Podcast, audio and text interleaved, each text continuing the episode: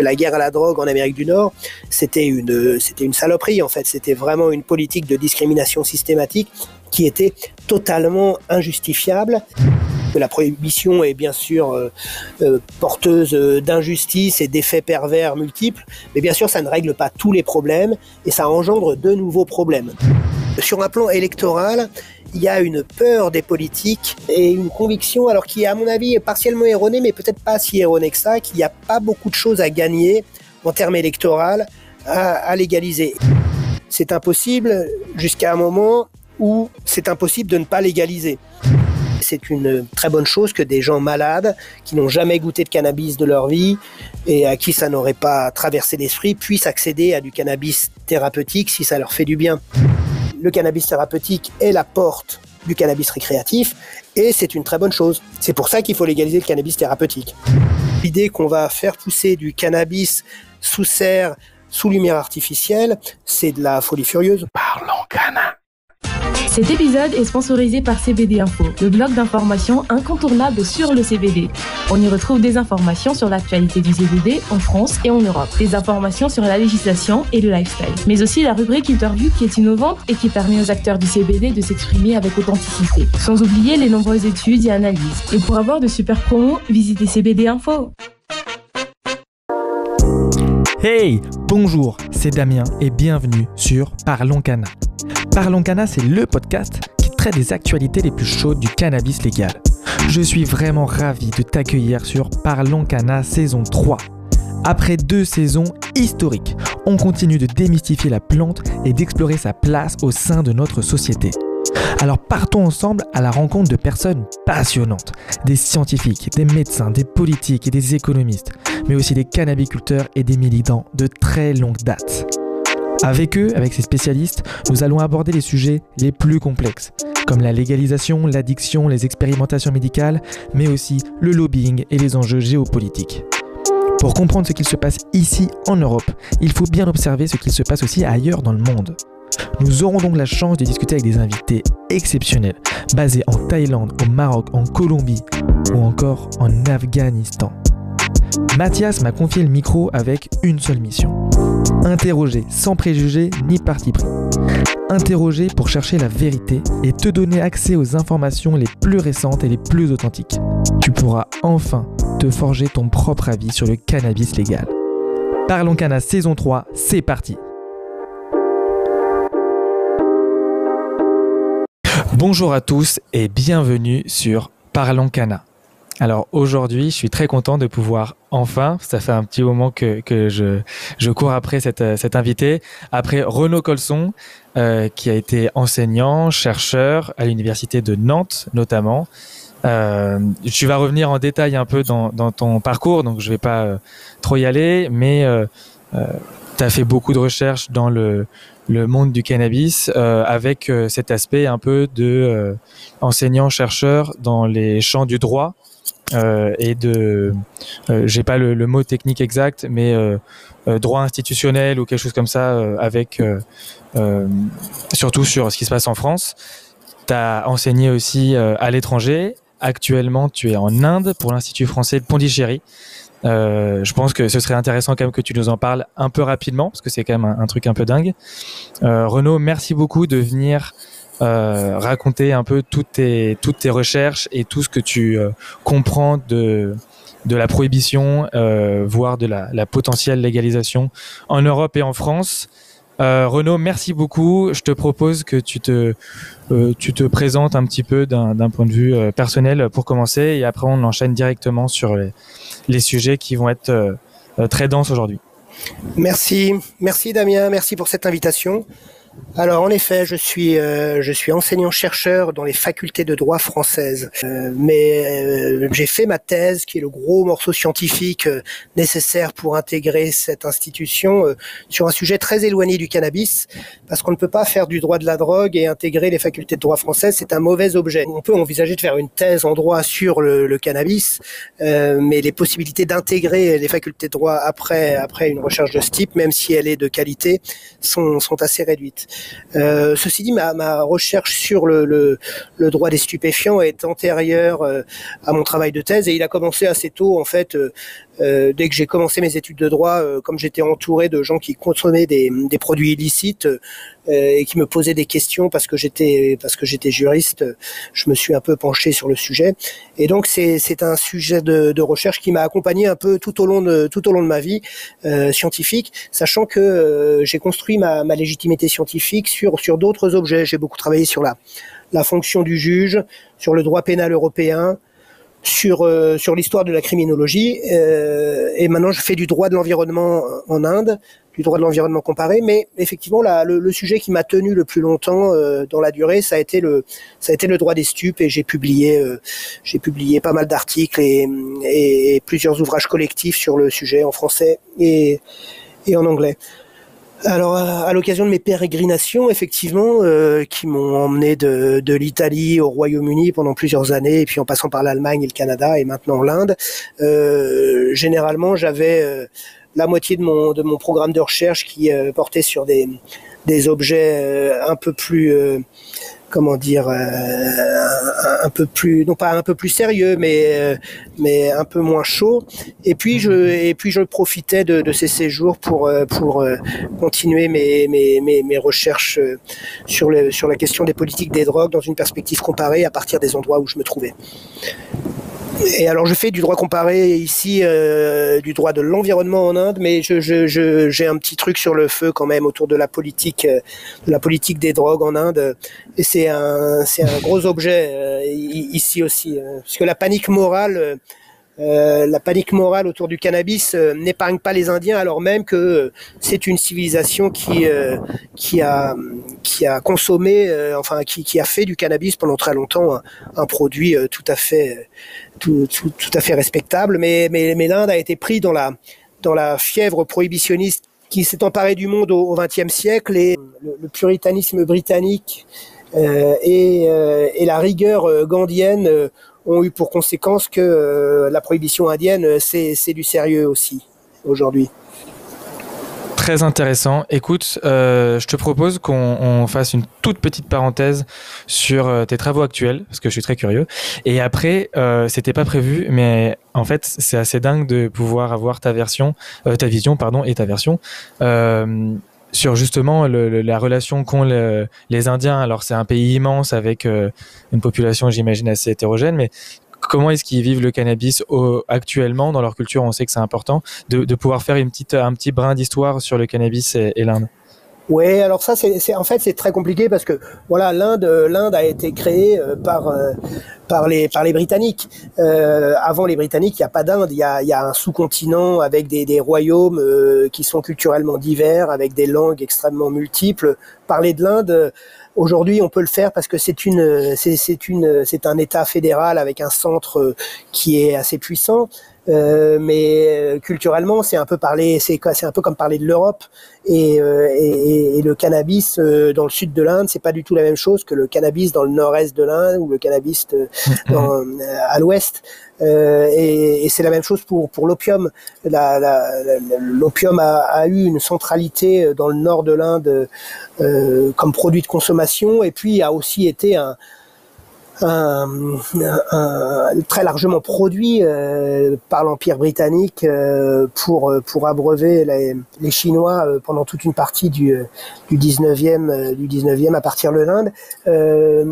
donc en fait c'est compliqué de faire un, un résumé, une synthèse une synthèse du sujet et surtout je, je suis enfin c'est sur ma table c'est sur ma table quoi c'est sur mon bureau mais, mais le papier est en cours d'écriture et donc c'est un peu difficile pour moi d'avancer d'avancer sur le sujet de manière assez construite. Mais disons que, comme je te le disais, le, droit indien s'est plié au régime international de contrôle des drogues et donc le cannabis est interdit en Inde. L'usage de cannabis est réprimé. mais tout ça se passe dans un cadre très particulier parce que il y a aussi une large place qui est faite à la médecine ayurvédique en Inde et le cannabis est une plante reconnue dans la mm-hmm. pharmacopée ayurvédique. Mm-hmm. Donc il y a bien sûr une multitude de, petites euh, d'interstices dans lesquels le cannabis peut, s'infiltrer, mais disons que socialement euh, le cannabis n'est plus un produit qui a euh, il, est illégal et c'est c'est pas un produit qui est euh, qui est respectable. C'est c'est à, l'image de ce que c'est euh, à, l'image de ce que ce à quoi on a assisté dans le reste du monde, c'est devenu un produit de, de délinquants. Euh, donc les fumeurs de cannabis sont des délinquants et, euh, et même les Indiens qui ont un, rapport assez euh, enfin qui ont une, vision historique et un rapport détendu à ce produit, euh, expliquent que euh, oui, euh, c'est quelque chose qui, qui, qui, enfin, qui a perdu de sa place en Inde. Et même si c'est encore extrêmement présent, et même si quand on mhm. va à Varanasi, à Benares, on, on, peut boire du bang sur les sur les bords du Gange sans avoir à se cacher, parce que effectivement il y a des il y a des tolérances, des accommodements avec le droit qui font que c'est considéré comme une tradition qui, qui a sa place. c'est quelque chose qui est juridiquement interdit. Mais ce qu'il faut garder à l'esprit aussi, c'est que le droit en Inde n'est pas le droit en n'est pas le droit en Occident, et donc l'effectivité le, de la norme se pense de manière très très différente. Mais disons que dans les représentations euh, collectives, euh, euh bah, c'est plutôt négatif. C'est plutôt négatif, ouais. Et, et, on va parler on va parler pas mal de de mouvements euh, là, on va parler du mouvement de, de légalisation euh, un peu à travers le monde. Euh, et là, dans quel mouvement est-ce que tu, tu vois l'Inde? Est-ce que ça, ça, se durcit? Est-ce que ça s'ouvre? Est-ce qu'ils regardent beaucoup euh, euh, le cannabis récréatif en Californie? Ah, dans, dans quel mouvement, dans quel momentum on est? Ça monte, ça descend, c'est flat? L'Inde est dans un momentum euh, populiste, extrêmement populiste, où la question des drogues est somme toute euh, instrumentalisée comme elle l'a été et comme elle l'est toujours dans beaucoup de pays. Et, euh, et en fait, c'est pas c'est pas une question, c'est pas un problème. Euh, on n'en parle pas, ou on en parle à la marge, mais pas pour en débattre, tout simplement pour constater que il y a des criminels qui font du commerce et des malades qui font des usages de, de stupes. Euh, ils ont euh, dans le nord-ouest, dans le Punjab, des vrais problèmes euh, autour de autour de l'héroïne. Mais alors bien sûr, c'est quelque chose qui n'a qui n'a rien à voir avec le, cannabis, si ce n'est que juridiquement, ça a tout à voir puisqu'on a affaire à une liste de produits illicites et donc, mmh. comme en Occident, on a cette espèce de, de, de grande de, grands mélanges entre euh, entre le cannabis et, l'héroïne. Alors non pas que les gens ne savent pas faire la différence, mais juridiquement c'est la même chose. Et euh, et on a toujours cette théorie de l'escalade qui est là un peu omniprésente dans les articles de presse qu'on peut qu'on peut trouver.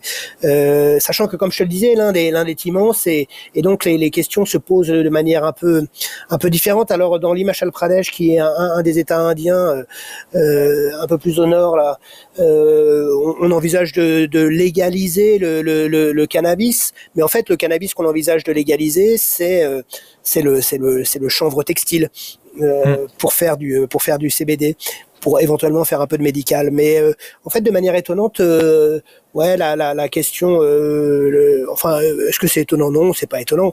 la question se pose pas, mais tout simplement parce que l'Inde, l'Inde est confrontée à des à, à des problématiques qui, qui sont qui sont d'un tout autre ordre ils sont en train d'expérimenter un développement économique euh, absolument faramineux euh, avec des trajectoires qui, à mon avis, sur un plan environnemental, sont tout à fait insoutenables.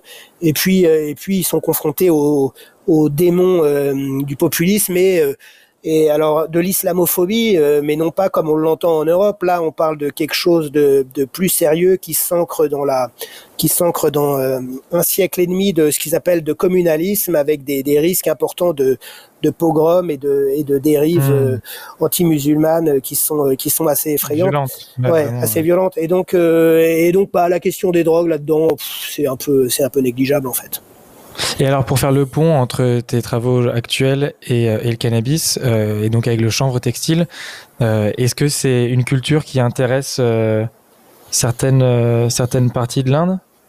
Ça, je, je sais vraiment pas. Il faudrait que je, je, je, regarde ça un peu plus en détail, mais les, les, les, les, les dimensions économiques liées à la culture du chanvre en Inde sont sans doute pas inexistantes, mais euh, mais probablement assez assez marginales. En fait, on a affaire à une économie qui se qui qui qui, sort, qui se développe autour de autour d'autres objets. Et puis euh, et puis autrement, tu as effectivement une agriculture en Inde qui est une agriculture euh, de, de subsistance où tu as encore 50 plus de 50% de la population qui est une population rurale. Enfin, petit à petit, les villes grandissent de manière considérable, mais là aussi, il faudrait regarder dans le détail. Mais je pense pas qu'il y, ait des enjeux économiques particulièrement particulièrement forts par contre, ce qui n'est pas exclu, euh, c'est que euh, effectivement les, les il y ait des euh, enfin c'est sans doute plus vrai autour des autour des trafics d'héroïne qu'il y ait des, bah, disons des des, des, phénomènes de corruption euh, qui, qui, qui, soient, euh, qui soient impliqués dans la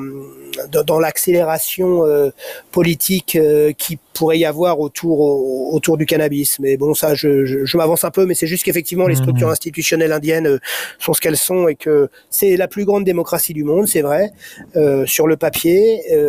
et mais mais la réalité de l'exercice du pouvoir politique, euh, c'est quelque chose d'assez opaque encore. Ok, très très intéressant. Et, euh, et ben écoute, euh, tu penses que les, travaux là justement sur euh, les stupéfiants en Inde, c'est ça prend un an, deux ans, cinq ans? Quand est-ce qu'on pourra lire euh, tes travaux là-dessus? Ah oui, ça, je sais pas. En fait, c'est juste un petit article. C'est pour moi, je, enfin, quand je me promène, c'est une manière de, de cartographier un peu le sujet. Donc il y a, y, a, y, a, pas mal de choses. Enfin, pas mal de choses. Il y, a, y a une littérature en langue anglaise qui est assez importante. Donc pour moi, c'est servir un peu de passeur. Donc je, je vais essayer d'écrire un petit, une petite synthèse sur le sujet euh, qui devrait sortir d'ici un an, un an ou deux. Ok, très cool. Eh ben, écoute, euh, j'observe, enfin, je, je surveillerai la sortie de ça avec euh, avec impatience. Euh, ça me fait un super lien euh, le fait que à chaque fois que tu passes, donc tu nous as parlé de d'Italie, de Grande-Bretagne, de Canada où tu as été et que c'est quelque chose que tu fais de manière, j'ai l'impression un peu naturelle, de manière d'observer ça. Euh, je fais le lien avec quelque chose que me disait euh, Béchir Saké. Euh, c'est euh, en fait on, on, peut avoir un, une assez bonne observation d'une société à la manière dont elle traite ses drogues. Et je pense que c'est une grille de lecture que tu devrais partager. Est-ce que tu la partages? Euh, oui, peut-être plus à la manière dont elle traite ses, ses drogués que la manière dont elle traite ses drogues.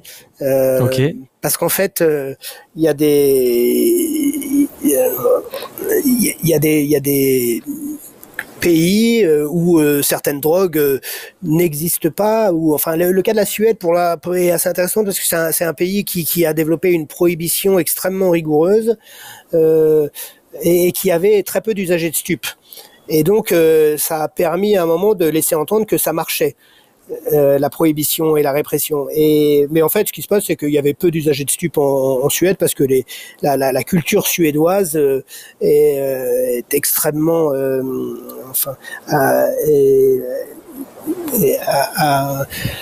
ils ont ils ont affronté les problèmes d'alcoolisme très fort mais la culture suédoise et l'histoire suédoise a, eu pour conséquence que bah il y avait très peu d'usagers de, de stupes et, par contre ceux qui étaient là étaient effectivement placé dans une situation d'exclusion extrême et, et, et, la répression et la prohibition suédoise avaient des effets absolument délétères sur euh, sur la vie des usagers de stupes suédois.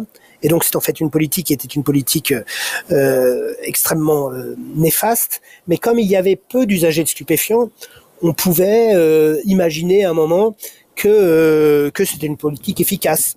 Et euh, c'était pas totalement absurde d'ailleurs, mais ça, ça pointe euh, l'exemple euh, suédois pointe du doigt le, fait que c'est très compliqué d'évaluer la l'efficacité d'un de la manière dont dont, dont les États euh, gèrent la question des stupéfiants et et, et gouvernent et gouvernent les, les, les des populations d'usagers de stupéfiants parce qu'en fait le droit n'est qu'un des facteurs euh, et sans doute pas un des facteurs les plus déterminants qui détermine les, formes de consommation et les types de, produits consommés dans un, pays.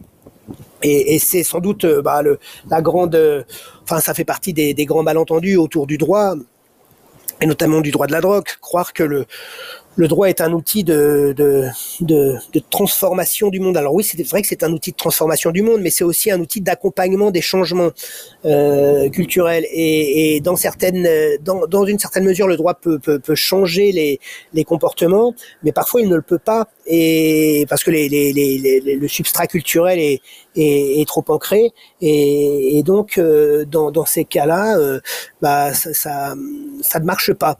Et, et, et c'est pas facile de déterminer quand on étudie euh, tel pays ou tel pays euh, ce qui euh, ce qui tient au succès ou à l'échec d'une politique et ce qui tient aux facteurs culturels et économiques dans les dans, dans, dans la manière dont les dont les produits sont consommés et dont les populations d'usagers vivent plus ou moins bien ou plus ou moins mal leur, leur consommation et, dans la manière dont effectivement les, cela se répercute en, termes de, de questions sanitaires et sécuritaires.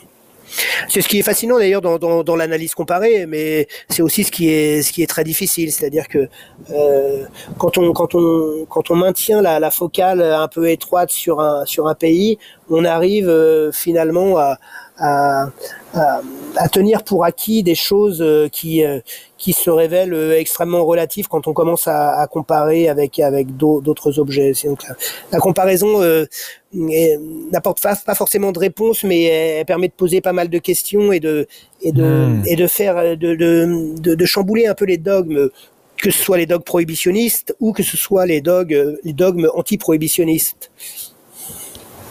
Eh bien, écoute, ça, je pense qu'on va y venir, euh, justement, de, de, regarder un peu ce qui se passe dans les, dans les deux camps, euh, d'analyser un peu ce qui se passe dans les deux camps, les arguments qui sont recevables, qui sont plus recevables, pourquoi est-ce que parfois on arrive à discuter, pourquoi. Enfin, c'est un sujet que je voulais euh, aborder avec toi.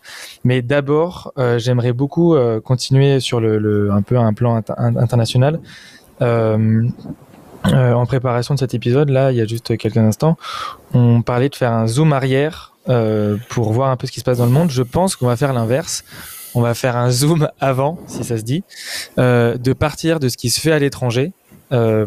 Et de, tu, me disais que pour toi, sauf, sauf un accident de parcours, globalement, il y avait un mouvement international de légalisation et que la France, aussi, aussi petit village gaulois que, qui reste, il va quand même, euh, le, ce pays va quand même aller dans le, dans le mouvement et va quand même légaliser.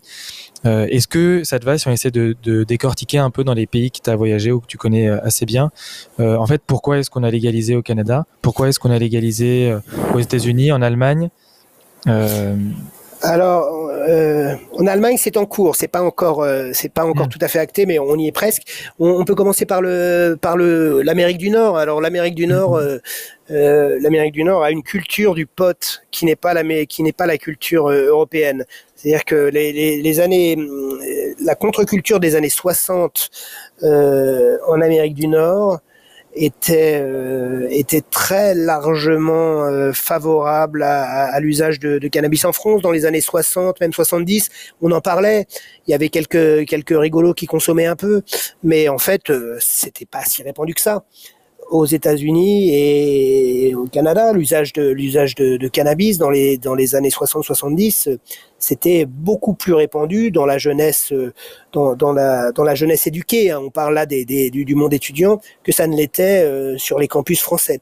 Donc il y avait il y, y, y avait une appétence euh, euh, pour le produit euh, qu'on n'a pas en, en, Europe et euh, et puis surtout euh, tout un monde, euh, tout un, toute cette classe moyenne, classe moyenne sup, euh, qui a doucement vieilli et qui était affranchie. Et, donc, alors bien sûr, il y a cet épisode de guerre à la drogue qui a vraiment impacté les États-Unis et le Canada de manière bien plus violente qu'en France, bien plus violente qu'en Europe. Enfin, l'incarcération massive des, des petits trafiquants, euh, c'est quelque chose qu'on n'a pas connu et on a on peine à l'imaginer. Les chiffres sont absolument sont, absolument effarants.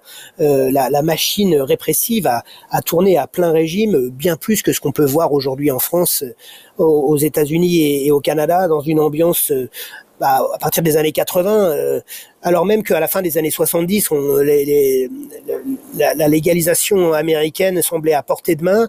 Il y a eu cette espèce de retour de bâton conservateur euh, dans les années 80, euh, qui s'explique euh, notamment euh, pour des raisons idéologiques, et puis et, et, puis parce que la politique des drogues a été instrumentalisée dans la lutte contre les minorités ethniques.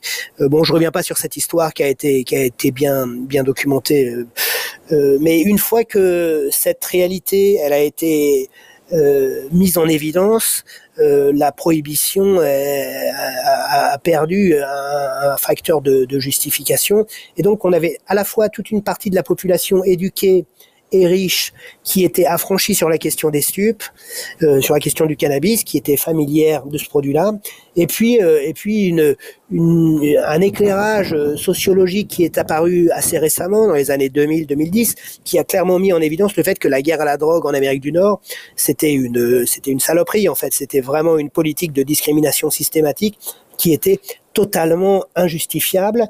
Et, et, donc sauf dans les sauf, dans sauf pour les gens qui ne voulaient pas voir cela euh, ça rendait euh, rétrospectivement euh, cette aventure euh, prohibitionniste hyper répressive injustifiable et, et d'autant plus qu'en fait ça n'a rien résolu c'est-à-dire que le niveau de consommation restait à, à, un très haut niveau alors dans ce cadre là ce qui s'est passé c'est que euh, bah, les, les, États les plus progressistes ont avancé sur le cannabis médical. Ça commence au Canada au début des années 2000.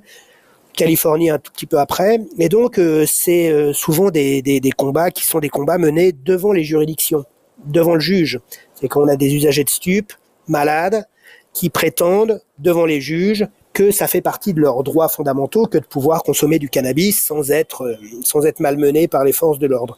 Alors tout ça s'exprime dans un dans un cadre juridique qui est euh, celui des pays de common law, c'est-à-dire un monde où euh, bah, les, juges ont un, un, une capacité à faire de la politique bien plus importante que dans les traditions euh, le droit continental, comme on dit en Europe, euh, où euh, le juge est bien plus considéré comme le la bouche de la loi et bien plus soumis au législateur, là où le juge dans les pays de common law est plus considéré comme un, un potentiellement un contre-pouvoir qui garantit les droits des, des, individus face à la puissance de l'État. Donc dans ce cadre-là, eh bien le, le, le, droit au cannabis médical c'est imposé. Et puis alors après c'est une petite pelote de laine qu'on euh, qu'on déroule, c'est-à-dire qu'au Canada, ce qui se passe, c'est qu'on obtient le droit de ne pas se faire punir quand on consomme du cannabis pour des raisons médicales, mais à partir du moment où on a ce droit-là, on doit avoir le droit d'en produire. Et comme l'État ne veut pas qu'on puisse produire du cannabis médical, il est obligé de mettre en place des dispositifs de production un peu industriels. Et donc, euh, ça tâtonne pendant une dizaine, une quinzaine d'années, avec des allers-retours entre euh, la production étatique qui marche pas bien, de la production privée, et puis, et puis finalement, tout ça, euh, tout ça avec le temps euh, prend un peu plus de, de de, de, de, force. Et, euh, et, et, le fin mot de l'histoire, c'est que à créer une industrie du cannabis pharmaceutique, euh, le loup est entré dans la bergerie. Et euh, d'une part, il y a un effet idéologique autour de la normalisation du cannabis. Si le cannabis est un est un médicament, alors forcément, euh, les raisons d'en avoir peur sont, se dissipent. Et, euh, et, et, puis, si le cannabis est un médicament, alors il y a une industrie du cannabis pharmaceutique qui se crée et il y a un lobby là qui pousse à la roue parce qu'effectivement, euh, une fois qu'on a posé des standards de qualité pour le cannabis médical, eh bien, euh, l'intérêt de, ce, de cette industrie, c'est d'obtenir une légalisation qui maintienne ces standards de qualité et qui euh, tienne à distance eh bien, euh, tous, les, tous les petits producteurs et toute cette économie informelle pour y substituer bah, du, euh, du, du, big cannabis quoi. Et, et, et donc euh, effectivement ces gens, euh, ces, ces, ces, gens présentaient assez bien. Certains étaient des vrais militants et puis d'autres étaient juste des investisseurs qui ont qui ont bien compris qu'il y avait un marché euh, là considérable. Alors ça vraiment je parle de, du, du, du, cas, c'est au Canada que ça se passe comme ça. Hein. D'abord le le, le, récré, le, le thérapeutique et puis le récréatif et après il y a des fenêtres d'opportunité politiques c'est-à-dire que Justin Trudeau, fils de l'autre Trudeau qui avait lui-même été Premier ministre, 25 ans avant et qui lui-même sans doute fumait du pot et avait dit qu'il voulait légaliser mais ne l'avait pas fait, s'est fait élire sur une plateforme où il disait bon bah c'est bon, il est temps quoi, on légalise. Donc au Canada, on a une légalisation qui est top down, euh, qui vient du gouvernement euh, fédéral et, et, et, dans ce dans ce contexte culturel et, et qui a vu euh, par ailleurs le développement d'une industrie autour du cannabis du cannabis thérapeutique. Alors en Californie c'est un peu différent. on a des activistes qui vont voir le, le, droit au cannabis thérapeutique reconnu par les juridictions et puis il y a des dispositifs de démocratie directe et une culture de la de l'autogouvernance américaine qui est aussi euh, très forte et qui permet de, de mettre en place des, référendums. Et donc c'est autour des référendums que la législation du cannabis aux États-Unis change. Et, euh, donc aux États-Unis, bah, le, droit fédéral reste prohibitionniste, mais les États, à coup de référendum, et c'est presque uniquement à coup de référendum, euh, légalise les uns après les autres, avec un arrangement euh, juridique un peu instable, où le gouvernement fédéral dit euh, bon, euh, on est en droit de tout fermer du jour au lendemain, mais euh, il y a, y, a une, y a une culture de, de y, y, a une culture bah, politique extrêmement décentralisée qui fait que si vous avez des, des, des référendums sur la, la, légalisation du cannabis, on, on ferme les yeux enfin, on, on, tolère. Alors ça a des effets assez étonnants parce que effectivement, donc ça, ça, ça fonctionne et en même temps c'est dans une un peu zone grise. Par exemple, le, le la, tout ce qui est finance cannabique aux États-Unis demeure très difficile à gérer parce que c'est du cash quoi. La législation bancaire, euh, elle est fédérale et donc elle n'autorise pas euh, de manière très compliquée le, la, la, réintégration euh, du pognon légal créé par le cannabis dans les circuits bancaires fédéraux. Bref, euh, enfin c'est un c'est un délice pour les juristes, bien sûr, toutes ces toutes ces choses-là qui, euh, qui, qui qui effectivement qui, peuvent euh, faire du blé sur ces sur ces questions. Euh, donc voilà. Alors après, il faudrait rentrer dans les détails. Effectivement, il y a cette espèce de dualisme cannabis thérapeutique qui est maintenant largement accepté, y compris dans les États les plus conservateurs, et, cannabis récréatif qui lui est est, est, quand même réservé aux États les plus progressistes aux États-Unis. Et puis bon, j'ai pas parlé de l'Uruguay, mais il faut quand même parler de l'Uruguay et de, et de Mujica parce que c'est quand même là où ça a commencé. Mais euh, c'est un tout petit pays et en fait, euh, c'était à la fois magnifique et euh, ça a un peu raté euh, la légalisation uruguayenne. Donc Pepe Mujica, c'est cette figure politique magnifique d'Amérique latine et puis, euh, bah, l'Uruguay avait pas vraiment de problème de, de, cannabis, mais il y avait un peu de narcotrafic parce que c'est un État un peu central. Et donc, je pense que je, je sais pas, je connais pas l'histoire dans les détails, mais je pense que voilà, c'était histoire de, de marquer le coup parce que cet échec de la guerre à la drogue et puis euh, tout le, toute la misère qu'elle a fait endurer euh, à l'Amérique latine euh, est quand même est quand même dans toutes les têtes euh, euh, en Amérique du Sud et donc c'était une manière de de, bah, de lancer un peu la machine. Alors après la légalisation uruguayenne, elle est compliquée parce que c'est une légalisation qui a été et pour de bonnes raisons, à mon avis, rigoureusement réglementée, avec un choix entre ou la pharmacie, ou les social clubs, ou la, ou la culture individuelle, mais avec cette idée qu'il faut effectivement s'enregistrer, et donc c'est très difficile pour pour une population d'usagers de stupes qui a longtemps été euh, criminalisée, de dire ok on sort de la criminalité mais il faut donner son nom et son adresse et s'enregistrer comme fumeur de joint euh, auprès de l'État.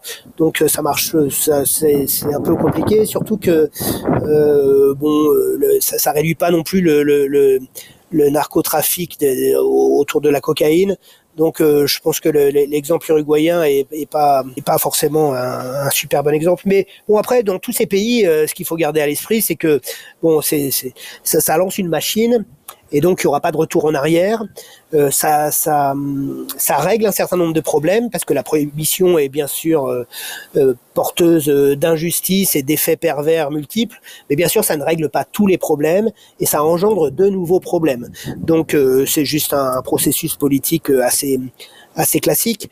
Euh, mais ce qui est intéressant quand même, c'est que pour une fois, euh, la politique des drogues s'est construite, s'est co-construite avec les usagers de stupéfiants. Et c'est précisément ce qu'on ne fait pas en France. Euh, et, pourtant, c'est le B à bas des politiques publiques. Quand on fait une politique publique, on la pense et on l'organise avec euh, avec les avec ses destinataires. Mais non, pas en France. Et eh ben alors justement, alors pour résumer, j'ai l'impression que en, en, résumé ce que ce que tu nous as exposé, c'est en fait au Canada, c'est parti du gouvernement et en fait euh, ils, ils, se sont dit peut-être mieux vaut prévenir que guérir. On a euh, une consommation euh, de cannabis, on va l'organiser et comme ça, bah, les gens auront accès à du cannabis euh, légal. Aux États-Unis, c'est plus l'inverse, c'est plus la masse qui, à force de se battre au tribunal, à force de faire des, référendums, pardon, a imposé euh, finalement le, le cannabis. Euh, et en Uruguay, c'est encore une troisième version. C'est on avait des problèmes de, de, de de violence, j'imagine en tout cas avec des, réseaux euh, illégaux.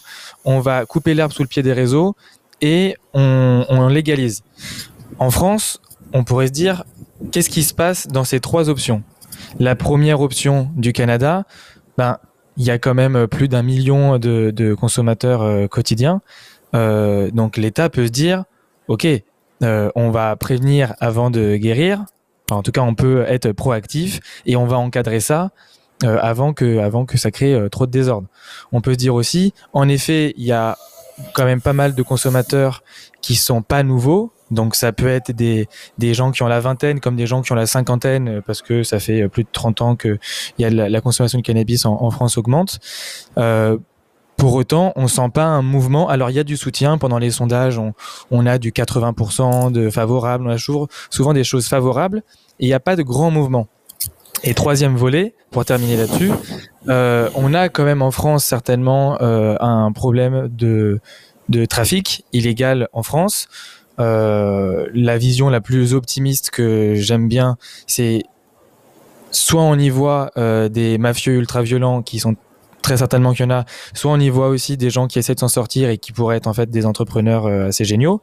Euh, pourquoi ne, ne, pas leur proposer quelque chose d'autre? Comment est-ce que tu vois la France avec cette peut-être grille de lecture qui est très grosse, mais qui, qui met au moins des trois, trois hypothèses. Comment est-ce que tu situes la France euh, là-dedans? Bah oui, je pense qu'effectivement ces trois hypothèses sont assez bien euh, sont assez bien résumées, mais euh, la France ne ne, ne ne présente pas de configuration euh, culturelle et politique qui permettrait à à ces à ces scénarios de se de, de se mettre en de se mettre en branle. Parce que bon la, la première le, le, premier scénario qui consiste à, à légaliser dans une logique top down avec un gouvernement éclairé qui prend conscience des limites de la de la prohibition et de la répression de l'échec de cette politique euh, euh, on va avoir du mal à le trouver parce qu'en fait si effectivement euh, quand on parle avec des politiques euh, en off euh, et, pas seulement en off d'ailleurs il y a un rapport de, l'Assemblée nationale qui a clairement mis en évidence l'échec de cette politique même s'il y a, une prise de conscience de cet échec et et un intérêt pour les pour, l'hypothèse de la légalisation, le passage à l'acte, c'est-à-dire la réforme, elle est très difficile à mettre en œuvre parce que euh, disons que du côté du monde politique, euh, il y a une sorte de conviction que euh, il y a tout à perdre à légaliser et rien à gagner. Alors je m'explique. Euh, pas grand-chose à gagner parce que si vous légalisez, les gens qui sont pour la légalisation euh, ne vous remercieront pas particulièrement. Si vous êtes un électeur de gauche et que la droite légalise, ce qui n'est pas tout à fait exclu, euh, vous n'allez pas vous mettre à voter à droite.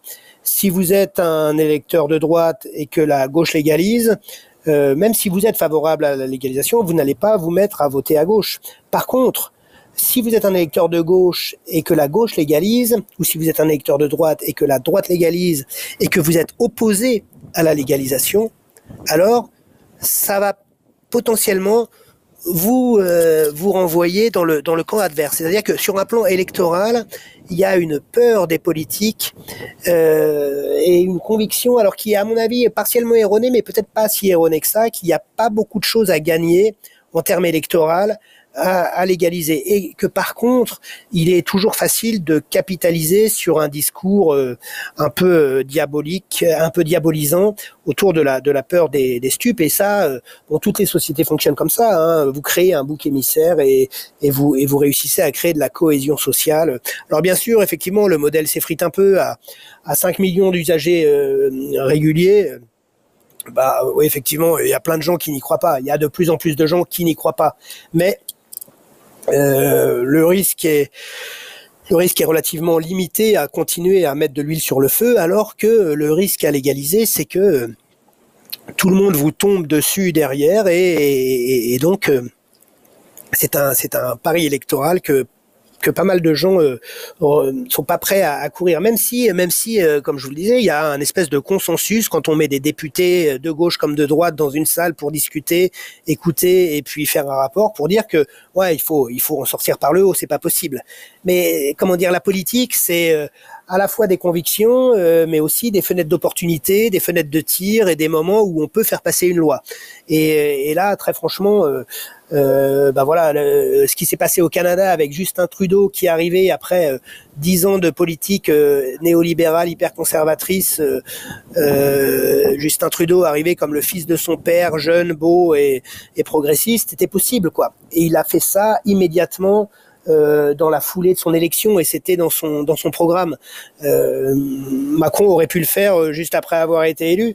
Maintenant, c'est tout à fait exclu. Euh, il est inenvisageable qu'il fasse ça dans les dans les trois trois trois trois quatre années qui viennent. C'est c'est pas possible. Politiquement, ça serait. Euh, euh, j'ai déjà entendu une fois l'idée que assez régulièrement, enfin assez souvent, un président quand il part, il a pour habitude, presque pour tradition, de laisser un petit cadeau empoisonné au successeur. Voilà, c'est enfin, la personne qui, succède. Pour toi, ça, ça, peut être une. Ça fait longtemps que t'es, enfin, que es, là, t'es plus forcément la tête euh, dans la politique française, mais euh, est-ce que c'est quelque chose qui pourrait être euh, plausible selon Non, ça me semble très, ça me semble très difficile parce que ne serait-ce qu'au regard des, équilibres de l'Assemblée nationale et puis en plus euh, euh et, et, puis en plus euh, je pense que il, Macron s'est construit, euh, c'est voilà, il s'est construit une, une image, bah c'est un mec de droite en fait quoi. C'est un c'est un, un vieux dans un corps de jeune. Et, donc il peut pas il peut pas se retransformer. Enfin après je, suis pas dans sa tête quoi. Et bien évidemment euh, euh, il, pense des choses qu'il ne dit pas. Et, j'imagine que si cet homme est un tout petit peu intéressé par le sujet il a pas l'air totalement débile. Et il se rendrait forcément compte de de, de, de la nécessité de réformer. Mais euh, voilà la politique c'est un monde c'est un un monde de, possibles et au regard de, des multiples contraintes qui pèsent sur euh, cette euh, sur sur ce quinquennat, je pense qu'il y a Enfin bon, après, je suis pas futurologue, hein, tout est possible, mhm. mais je, je, pense que c'est pas trop à l'ordre du jour. Et ça l'est d'autant moins, ce qui me permet de continuer sur ton, sur tes, tes trois hypothèses, que euh, du côté du, de ce monde d'usagers de, cannabis, euh, on a on, on, a affaire à on constate une apathie absolument euh, remarquable. alors bon, elle n'est pas propre au monde des fumeurs de cannabis, c'est-à-dire que la la, la, la solidarité la, solidarité dans la lutte est quelque chose qui se perd, si j'ose dire. Le manifeste des salopes qui euh, euh, dans les années 70 euh, affirmait qu'elles s'étaient euh, faites avorter, mais qu'elles ne risquaient pas grand-chose parce qu'elles étaient très en vue, mais qu'elles partageaient euh, solidairement le destin des, des, des plus pauvres, euh, c'est quelque chose qu'on voit pas en matière de cannabis. Le, la, la, répression cannabique, elle s'abat, la répression euh, sur les usagers de cannabis et sur les sur les petits trafiquants, elle s'abat sur euh, bah, les jeunes, les, les, jeunes des milieux populaires et, et, tous les gens qui ont un peu vieilli, qui ont un peu d'argent, ou, ou, les jeunes des milieux un peu plus bourgeois, sont absolument pas prêts à, à, à s'engager dans, dans cette cause parce qu'en fait c'est chacun pour soi. Et, et, donc, euh, d'une certaine manière, euh, on s'étonnera pas qu'il n'y ait pas plus de, prise en compte de, des intérêts des usagers de, cannabis dans le monde politique si les usagers de cannabis n'arrivent pas à se constituer comme comme euh, comme force politique. Alors bien sûr, il y a des il y a des associations hein, euh, d'usagers, mais elles restent elles restent assez confidentielles.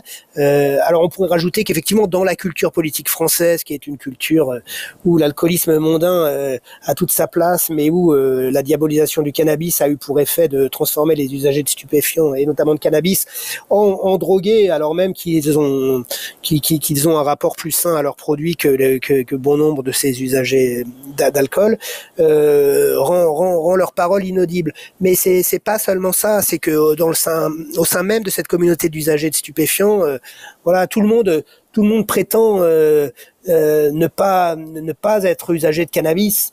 Euh, il y en a qui, qui fument parce qu'ils sont malades et donc ce sont des usagers de, de, de, cannabis thérapeutique, mais ce ne sont pas des usagers de cannabis. Il y en a qui consomment du CBD, mais ce ne sont pas des usagers de cannabis. Ils prennent juste un petit produit relaxant qui n'est pas psychoactif. Euh, il y a des extracteurs, il y a des, il y a des épiciers, euh, mais tous ces gens-là ne veulent pas entendre parler de cannabis, ils font autre chose. Eh bien, ils se prendront 5 ou 10 ans de prohibition en plus, et sans doute l'auront-ils bien cherché. Mais alors ça c'est super intéressant. J'ai l'impression qu'il y a deux sujets là-dedans. Le premier c'est le fait qu'il y a un tabou encore tellement fort en France que c'est très compliqué, trop compliqué pour certains, de se montrer au grand jour euh, en disant voilà. Euh, consommateur ou, pas forcément, euh, je soutiens euh, une réforme, je soutiens euh, un encadrement par la loi de la consommation de cannabis, parce que moi, en tant que consommateur ou en tant que père, mère de, de consommateur, je préfère que ce soit encadré. Donc il y a un côté, le tabou est encore tellement présent que on n'arrive pas à se, se montrer au grand jour.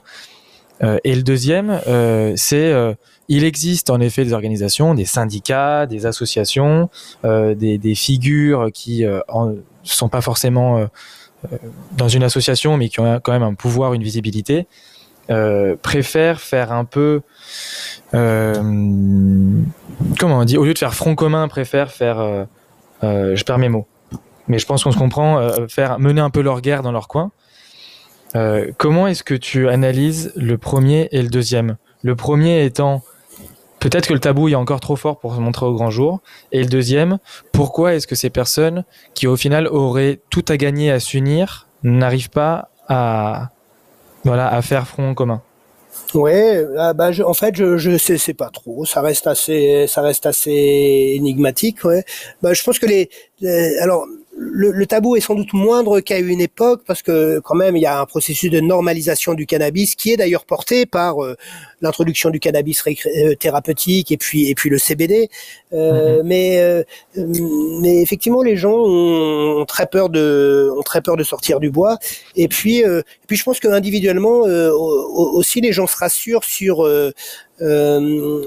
sur leur sur leur sur leur consommation personnelle.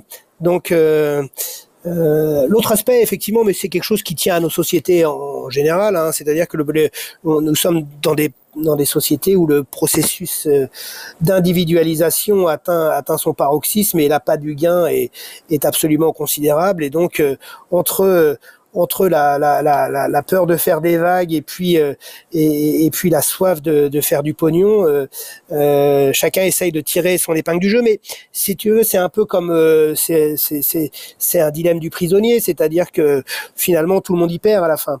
Euh, mais mais c'est comme ça. Mais ça, ça alors c'est à la fois très différent et en même temps un peu un peu un peu similaire à, à ce qu'on voit dans les dans les dans les politiques de, dans les politiques environnementales, c'est-à-dire que chacun essaye de faire avancer son son euh, son petit euh, de protéger son petit précaré, euh, mais mais on va nous allons vers la catastrophe si j'ose dire. Et alors bon, c'est pas c'est pas exactement la même chose, mais donc la conséquence la conséquence en termes politiques pour la pour la pour la politique des drogues, c'est que ça, ça retarde d'autant euh, le, le, le, processus. Alors, en même temps, euh, moi je regarde ça d'un œil goguenard parce que euh, la France n'est pas une île et donc à partir du moment où l'Allemagne légalise, à partir du moment où la, la, la, puissance de frappe du cannabis industriel américain va commencer à se déployer, il est évident que, que, la France lâchera prise. Et comme je le disais, c'est un peu comme le mariage gay, quoi c'est impossible jusqu'à un moment où c'est impossible de ne pas légaliser. Et, donc on y viendra. Mais ce qui est intéressant effectivement, c'est que à défaut d'avoir euh, joué une carte unitaire, euh, ça arrivera un peu plus tard et ça arrivera sous la pression de lobbies qui sont des lobbies euh, extérieurs et, et, qui effectivement porteront sans doute préjudice à l'industrie du cannabis telle qu'elle aurait pu se constituer en France. Mais pour ma part, ça me pose aucun problème parce que je pense que le meilleur mode de, de, de, la, meilleure euh, régulation qu'on peut imaginer. Euh, euh bon alors après, faut, faut, faut, faut ajuster, mais c'est celle des cannabis social club et de la et, et de l'autoproduction. C'est-à-dire qu'il faut un des gros coups de jarnac de cette industrie du cannabis, c'est de de, de, de préparer une, une des standards pour le récréatif alignés sur les standards du thérapeutique. Euh, mais ça n'a aucun sens. Euh, disons pour les usagers de d'herbe, ça n'a aucun sens. Ce qu'il faut, c'est que, au contraire, on arrive à, à maintenir euh, cette, ce, ce, produit euh, dans le cadre d'une économie sociale et solidaire, où on puisse éviter de, de, de, des dérives marketing qui en plus auront des effets en termes de consommation qui sont pas souhaitables, parce que moi j'ai deux mômes de, de 16 et 19, je, je préfère qu'ils soient pas appâtés par des par de la publicité euh, autour des, vertus du cannabis. C'est pas vrai. Le cannabis, euh, c'est pas c'est pas la panacée. Et, donc euh, c'est quand même quelque chose qui est là en germe dans des légalisations qui seraient trop commerciales. Donc finalement, c'est peut-être une ruse de l'histoire, mais moi, alors même que je me, je me suis battu pour la légalisation depuis depuis 25 ans, je, je, je, je, constate cette cette résistance totalement absurde et ces discours complètement hallucinants de Darmanin, et je me dis bah pourquoi pas, ça se construira en dehors de l'État, ça continuera à vivre en dehors de l'État. Et puis quand finalement il faudra euh, lever le pied et puis euh, rationaliser un peu tout ça, euh, et ben on, on, aura peut-être la possibilité de construire un truc qui se fera en dehors du marché. c'est un peu utopique, mais pourquoi pas Ben, est-ce que c'est pas déjà le cas finalement en France? Oui, euh, oui, oui, c'est sûr. Si ce n'est que euh, pour le pour le pour le commun des usagers, euh, tout ça se passe dans une situation un peu un peu un peu difficile, c'est-à-dire qu'effectivement il y a un certain nombre d'usagers qui sont dans l'autoproduction et puis de, de, de et, puis des circuits courts, mais mhm. le monde des fours et des et, des et, du gros trafic, c'est enfin et du petit trafic au détail, mais de masse, c'est quand même pas hyper sympa quoi. Il y a, il y a hmm. deux faits, euh, il y a, il y a, il y a, deux faits de la violence au sein de ces euh, du marché, et, et c'est tout simplement parce qu'il s'est massifié c'est précisément parce qu'on est très loin des circuits courts et d'une économie euh, sociale et solidaire, euh, mais on est au contraire dans une forme d'économie, d'économie libérale, extrêmement libérale, totalement dérégulée et accessoirement illégale. Mais c'est moins l'illégalité que l'absence de, de, de, règles qui, qui sont la cause de hmm. cette violence euh, du trafic. Écoute, j'ai envie de, de, ramener un brin d'optimisme dans, euh, dans euh, le fait que chacun essaie de, tirer la couette de son côté du lit. Euh, je suis pas certain de la date de sortie de, cette interview, mais là on, enregistre le 2 octobre 2023. En ce moment, le plan de loi de financement de la sécurité sociale pour l'année 2024 est en négociation à l'Assemblée nationale. Le cannabis médical n'y est pas inclus pour l'instant. Les députés, certains députés vont essayer de l'inclure pour que euh, le cannabis médical soit euh, prescrit, en tout cas soit remboursé et donc prescrit euh, à, des personnes qui ont des, patients qui en ont besoin en France. J'ai à titre personnel, je me suis engagé euh, euh, là-dedans et j'ai quand même vu que c'était un sujet. Euh, peut-être que c'est le bon moment, comme tu disais, il y a des fenêtres d'ouverture. Peut-être que c'est le bon moment. Peut-être que c'est aussi un sujet qui qui met quand même un peu tout le monde d'accord. Quand on parle de, de personnes qui n'ont pas accès aux soins, euh, ça touche une corde sensible qui fait que bon bah peut-être que les intérêts de mon organisation ne sont pas à 100% alignés avec ça, mais je vais quand même faire quelque chose j'ai quand même l'impression qu'au niveau des médias spécialisés, au niveau des syndicats, au niveau des associations, euh, il y a une union qui s'est un peu euh, un, peu faite autour du cannabis médical.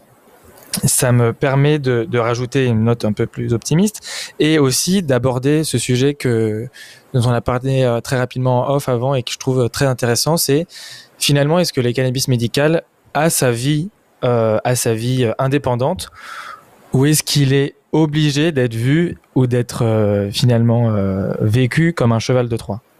Selon toi, est-ce qu'au final, on pourrait pas avoir du cannabis médical sans cannabis récréatif? Oui, on peut avoir temporairement euh, une déconnexion euh, juridique entre les deux et un monde où le cannabis thérapeutique est légal et le cannabis récréatif ne l'est pas. Mais euh, il me semble que c'est tout à fait temporaire et que effectivement le cannabis thérapeutique est un cheval de Troie du cannabis récréatif. Alors ça ne veut pas dire qu'il n'y a pas des gens qui ne sont pas des usagers de cannabis récréatif qui ne peuvent pas bénéficier des vertus thérapeutiques du cannabis. Entendons-nous bien, le cannabis a des vertus thérapeutiques et, euh, il faut les reconnaître et c'est une très bonne chose que des gens malades qui n'ont jamais goûté de cannabis de leur vie et à qui ça n'aurait pas traversé l'esprit puissent accéder à du cannabis thérapeutique si ça leur fait du bien. Mais euh, en termes politiques et en termes social, évidemment, dans un monde où on a euh, 1% de la population qui fume quotidiennement du cannabis à titre récréatif, mais dont certains en fait consomment du cannabis récréatif pour euh, pour supporter leur existence et donc euh, euh, d'une certaine manière l'envisagent de manière thérapeutique. la frontière est la frontière est difficilement euh, hermétique. Euh, la question des usages thérapeutiques et des usages récréatifs, de toute façon, elle, est, elle ne se pose pas en termes binaires. Et, je pense qu'il y a plein de gens qui, euh, qui ont un usage semi-thérapeutique et semi-récréatif de leur cannabis. Alors ça, c'est la réalité en termes en termes d'usage. Et puis la réalité sociale, la réalité juridique et politique, c'est que oui, quand vous légalisez le cannabis récréatif de manière suffisamment large pour répondre euh, aux besoins, parce qu'on peut effectivement le légaliser de manière extrêmement étroite et puis euh, et puis réserver ça à, à 20, 30 000 et 50 000 patients. Mais euh, si vous si vous envisagez la gamme des usages thérapeutiques en, possibles, très vite, ça peut monter. C'est ce qui s'est passé au Canada d'ailleurs. On commence avec des toutes petites portions de, très petits nombres de patients, et puis petit à petit, on élargit les indications, et puis euh, et puis tout le monde se met à, à utiliser du cannabis euh, thérapeutique parce qu'on a mal au dos ou euh, parce qu'on a mal à la tête ou parce qu'on a du mal à dormir. effectivement, c'est pas illégitime. Plein de gens qui fument du cannabis qui pensent qu'ils l'utilisent à des fins récréatives, mais qui en fait pourraient tout à fait justifier de l'utiliser à des fins euh, thérapeutiques. Alors, euh, bien sûr, on peut, surtout dans un pays comme la France où la où il y a du côté de l'expertise médicale et de l'autorité médicale une, parole qui peut maintenir euh, pendant un certain temps euh, la distinction euh, de manière très binaire entre le thérapeutique et le récréatif. Il y a sans doute matière à, à, à maintenir la, cette distinction un peu, un peu un certain temps, mais sur un plan politique, en termes d'évolution des mœurs, la, la, la la légalisation du cannabis thérapeutique de manière euh, suffisamment large pour répondre aux besoins thérapeutiques de la population s'accompagnera évidemment d'une normalisation du cannabis récréatif. Et, alors, et je pense qu'il faut le, je pense qu'il faut le dire, c'est-à-dire que les, les, prohibitionnistes le disent pour euh, justifier l'interdiction euh, du cannabis thérapeutique, et, et, et, bien sûr du côté des tenants du cannabis thérapeutique et du côté des tenants du cannabis récréatif, les gens ont tendance à dire mais non, pas du tout, c'est pas vrai. Parce qu'effectivement, euh, l'idée qui est euh, tout à fait justifiée, c'est que bah, quand on aura le cannabis thérapeutique, on pourra élargir petit à petit. Mais faut, à mon avis, il faut dire la vérité sur ce sujet. Quoi. Euh, le cannabis thérapeutique est la porte du cannabis récréatif et c'est une très bonne chose. C'est pour ça qu'il faut légaliser le cannabis thérapeutique. Entre ok, très clair. Oui, ouais, ok, très clair. Euh... À titre personnel, c'est une réflexion que j'ai encore, euh, que je suis encore en train de mûrir, parce que j'ai l'impression que euh, c'est un peu le point de départ d'une réflexion plus large qui est euh, sur les psychoactifs. J'aimerais bien après qu'on se fasse au moins cinq minutes sur sur les psychédéliques parce que je sais que c'est quelque chose que, qui t'intéresse aussi. Euh, mais en fait, dans toutes les personnes qui pourraient consommer du cannabis, si le cannabis récréatif est, euh, légalisé, euh, quelle serait la proportion de personnes qui le consomment par plaisir, vraiment, pour euh, vraiment pour aller chercher du plaisir, et la proportion de personnes qui en fait le consomment pour se détendre en fin de semaine, pour se détendre après une engueulade, pour essayer d'être détendu avant d'aller dormir, ou en final c'est on dit récréatif, mais au final, c'est pour se s'auto s'auto réguler sur des, des, humeurs, sur du sommeil, sur des, des petites choses de la vie, comme certainement, beaucoup de gens le font avec l'alcool en France. Euh, peut-être que beaucoup de personnes qui prennent un verre euh, en fin de semaine ne le prennent pas tellement pour le cépage et pour le, goût du vin, mais parce que c'est leur moyen à eux de lâcher une petite vanne de décompression, de décompression pardon. Et, je pense que le parallèle d'alcool est, largement à explorer là-dessus. J'imagine que beaucoup euh, consomment l'alcool, non pas vraiment pour le goût et pour euh, le plaisir qu'il y a de boire quelques verres ou même d'aller chercher l'ivresse, mais par besoin de réguler leur humeur, de réguler quelque chose dans leur, dans leur vie. Euh, et, et, ça, je termine ce, ce tunnel un peu long, c'est euh, finalement, est-ce que c'est pas un peu pareil pour toutes les drogues? Ou en tout cas, pour tout ce qui peut altérer notre, notre, notre état euh, est-ce que si quelqu'un a besoin de euh, d'utiliser, je dis n'importe quoi, mais a besoin d'utiliser euh, des opiacés, a besoin d'utiliser sous forme médicament ou pas, des champignons, est-ce que en final on n'aurait pas une liberté qui est un peu au-dessus de tout ça, de dire je gère ma vie et mes humeurs comme je le peux avec ce que j'ai sous la main et peu importe la substance oui, bah alors en fait il y a deux questions. Hein. Moi je suis pas addictologue, mais euh, il est évident qu'une une bonne partie des, consommateurs d'alcool euh, et on n'a pas besoin d'être alcoolique pour ça euh, ont un, un, rapport au produit qui qui qui est un rapport qu'on peut entretenir avec un anxiolytique. alors après le cannabis c'est pas un anxiolytique. Je pense que c'est plus un perturbateur. Donc bon, c'est de toute façon les, les, les consommations c'est toujours les, les, rencontres entre un produit, un individu et puis un, un contexte particulier, donc on peut pas on peut pas généraliser. Mais euh, effectivement, je pense qu'il est tout à fait justifié de remettre en cause cette lecture binaire thérapeutique, récréative, euh, et, et, puis d'interroger et de revenir en fait euh, à cette à cette question du euh, du droit à altérer ses états de conscience. Euh, en fait, moi, depuis une quinzaine d'années, mes travaux ont quand même insisté sur la dimension euh, sanitaire et sécuritaire, euh, sur l'échec sanitaire et sécuritaire de la prohibition, parce que effectivement, après, quand on veut essayer de quand on veut essayer de, de, faire bouger les lignes, il faut prendre en compte le contexte idéologique et que l'argumentaire le, autour de la liberté d'altérer ses états de conscience, s'il a pu être recevable dans les années 60, n'a plus du tout reste euh, largement inaudible et, ça c'est assez légitime qu'il soit inaudible parce que effectivement euh, on vit dans une société euh, où, où l'individualisme est tellement est tellement puissant et où le marché a des telles capacités de récupération des du de la, de la misère générée par cet individualisme que cet argumentaire, euh, il est, euh, moi j'y adhère, mais il est en même temps assez dangereux. C'est-à-dire que quand on commence à dire euh, tout le monde devrait avoir le droit de prendre tous les produits qu'il estime lui faire du bien, dans un monde où tout le monde a le droit de vendre tous les produits qu'il veut en disant qu'ils font du bien, ça peut aboutir à des conséquences assez dramatiques sur un plan social. Et donc, la, la, réalité, c'est qu'il y a quand même plein de gens qui sont qui sont perdus, qui sont fragiles et, euh, et qui a plein de produits qui sont dangereux. Euh, alors effectivement, la, dangerosité des produits, euh, euh, elle est très relative et elle dépend surtout de la fragilité des, des individus. Mais disons que sur le terrain de la théorie juridique, moi, il me semblerait intéressant de, de, de travailler la, le, le droit à ne pas être puni pour faire euh, usage de, de stupéfiants.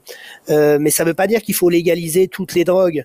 Euh, ça veut dire qu'on devrait avoir le droit de, de, de, de pouvoir expérimenter sans être euh, sous l'épée de Damoclès d'un traitement d'un traitement répressif. Euh, après, euh, franchement, euh, quand on voit la, la, la, capacité du, du capitalisme à, à, récupérer tout ce qui se passe, euh, tout ce qui passe, je, je, moi je, je, reste un peu un peu méfiant. Et d'ailleurs, ça me permet de, de, de revenir sur, sur cette question du, du, du, cannabis thérapeutique en France que tu évoquais et sur cette espèce d'unité qu'on pourrait trouver dans, dans, le champ euh, euh, à la fois des entrepreneurs et des, et des militants euh, sur la nécessité de légaliser le cannabis thérapeutique.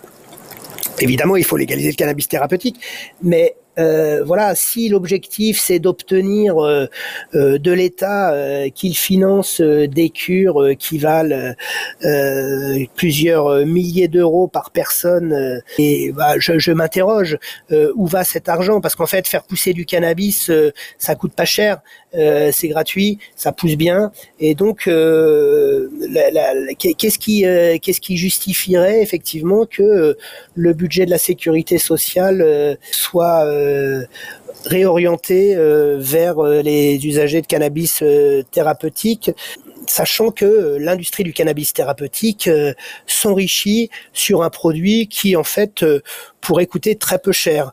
donc là, là encore, bon, moi j'arrive avec mes, mes grilles d'analyse de, de juriste anarchiste, mais je trouverais ça assez sympa que effectivement on, on, mette en place un dispositif de légalisation du cannabis thérapeutique ou euh, sur euh, euh, une sur une attestation médicale qui ne serait pas vraiment une prescription mais qui serait une attestation par un médecin des vertus thérapeutiques du cannabis pour un patient déterminé, celui-ci se voit autorisé à, à cultiver quelques plants. Euh, et, et, donc, euh, ça permettrait à la fois euh, de lever un petit peu la pression et de rentrer dans une logique, dans une logique de dépénalisation avancée qui prend en compte les vertus thérapeutiques du cannabis et qui évite en même temps eh bien cette euh, marchandisation d'une plante qui, euh, dans un pays comme la France où le réchauffement atteindra euh, assez rapidement 4 degrés, devrait permettre de cultiver sur son balcon des plants de chanvre assez facilement. Ok, très intéressant. J'aimerais beaucoup. alors, j'ai une dernière question pour toi.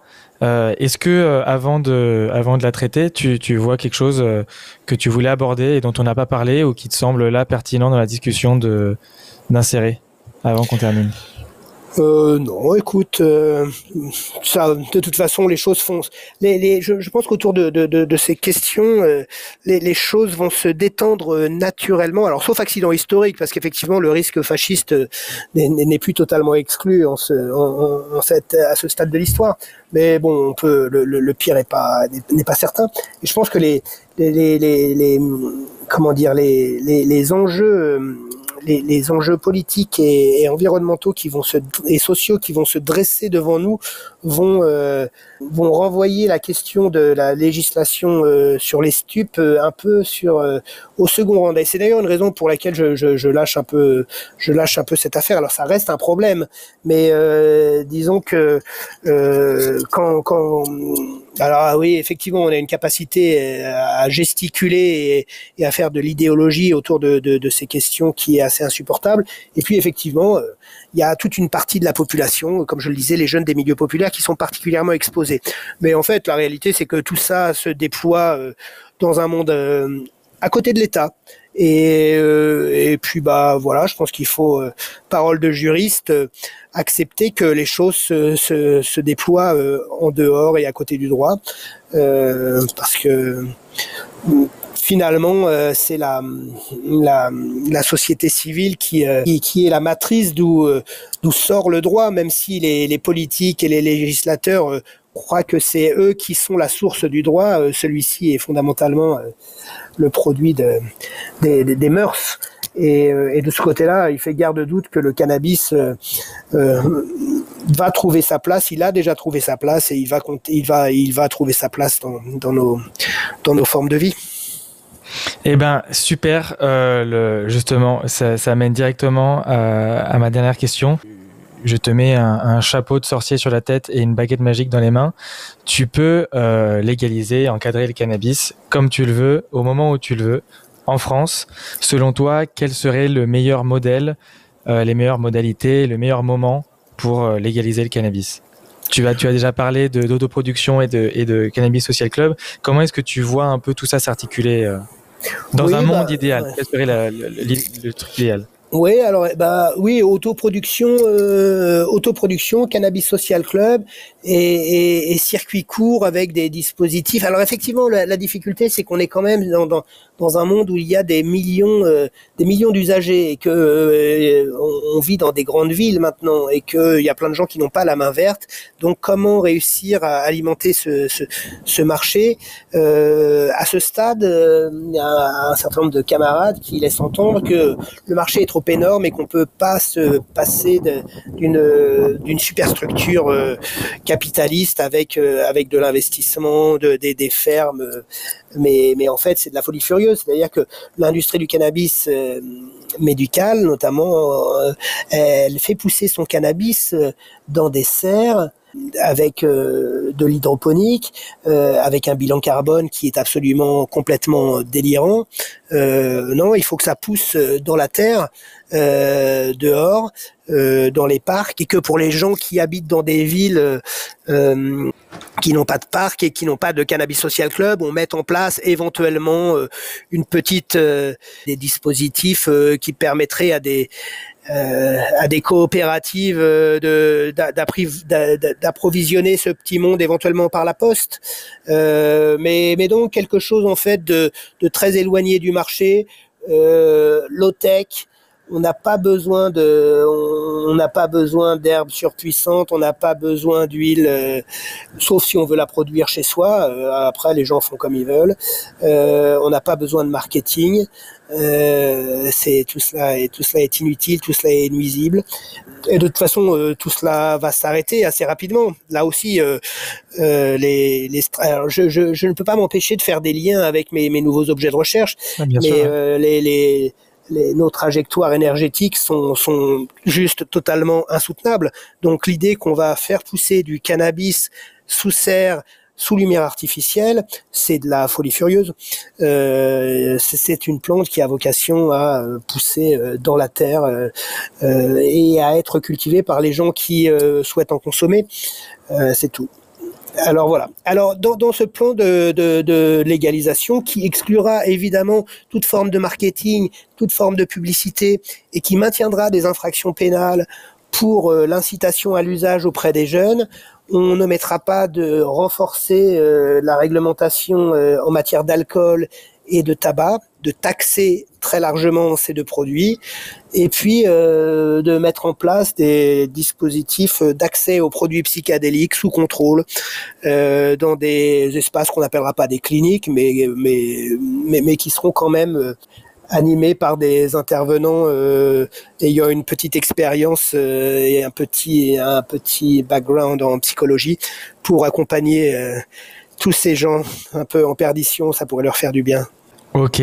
Eh bien, écoute, euh, c'est euh, une, plutôt une belle image, le fait de se dire que euh, on pourrait tous faire ça un peu à notre sauce entre nous, sans forcément aller sur un côté soit Big Pharma, soit une industrie qui balance des pubs sur Snapchat toutes les 30 secondes. Monsieur Colson, merci beaucoup. Renaud, merci beaucoup. C'était une très très bonne intervention. Euh, je suis très content d'avoir pu te poser toutes ces questions. Euh, pour conclure, est-ce que tu aurais euh, quelque chose de de après du coup plus de 20 ans d'analyse de ce qui se passe dans dans en France, dans le droit français, mais aussi dans le monde, une conclusion un petit peu positive là-dedans pour pour aller affronter ce monde de brut. Euh, bah oui, faut pas trop, faut pas trop consommer quand même en fait. mais, euh, mais, mais, mais, mais il y a des, il y a des usages euh, transformateurs qui sont euh, très largement positifs. Donc euh, c'est une erreur en fait de vouloir interdire ces, ces, ces produits. C'est une c'est une erreur politique majeure. Et, et, et ce qu'il faut garder à l'esprit, c'est que c'est une erreur qui a été qui a été le, le, le, le produit de d'excellentes intentions. Alors il y avait des gens qui avaient euh, qui avaient des, des, des arrière-pensées euh, assez malveillantes et mais mais il y a aussi des gens qui voulaient faire le bien. Donc euh, vraiment la, la, la politique est, est, parfois un enfer pavé de, de, de bonnes intentions et c'est pour ça qu'il faut faire attention quand on euh, quand, quand, quand on prétend euh, légaliser parce qu'effectivement il faut sortir de la prohibition mais il faut pas légaliser n'importe comment. Ok, très clair. Eh bien, merci beaucoup Renaud. Merci. Merci Damien. À bientôt. Merci beaucoup d'avoir écouté notre invité jusqu'à la fin. Je suis sûr que tu as appris beaucoup de choses lors de cet échange. La mission de Parlons Cana, c'est de te mettre en relation directe avec des personnes expérimentées et passionnées. Nous, on est là pour toi. Donc si tu as envie qu'on aborde ou si tu as envie qu'on approfondisse un sujet en particulier, s'il te plaît, contacte Parlons Cana sur les réseaux et partage-nous tes questions. Je me chargerai ensuite de les poser à nos invités. Merci encore pour ta confiance. À la semaine prochaine. Cet épisode est sponsorisé par CBD Sport, le blog d'information dédié aux sportifs. Vous y trouverez de nombreuses rubriques dans la musculation, l'endurance et la précision. Vous y serez conseillé sur la manière de prendre du CBD, que vous soyez débutant, professionnel ou expert. Venez feuilleter ce blog dédié uniquement au bien-être des sportifs. Alors rendez-vous sur www.cbd-sport.info.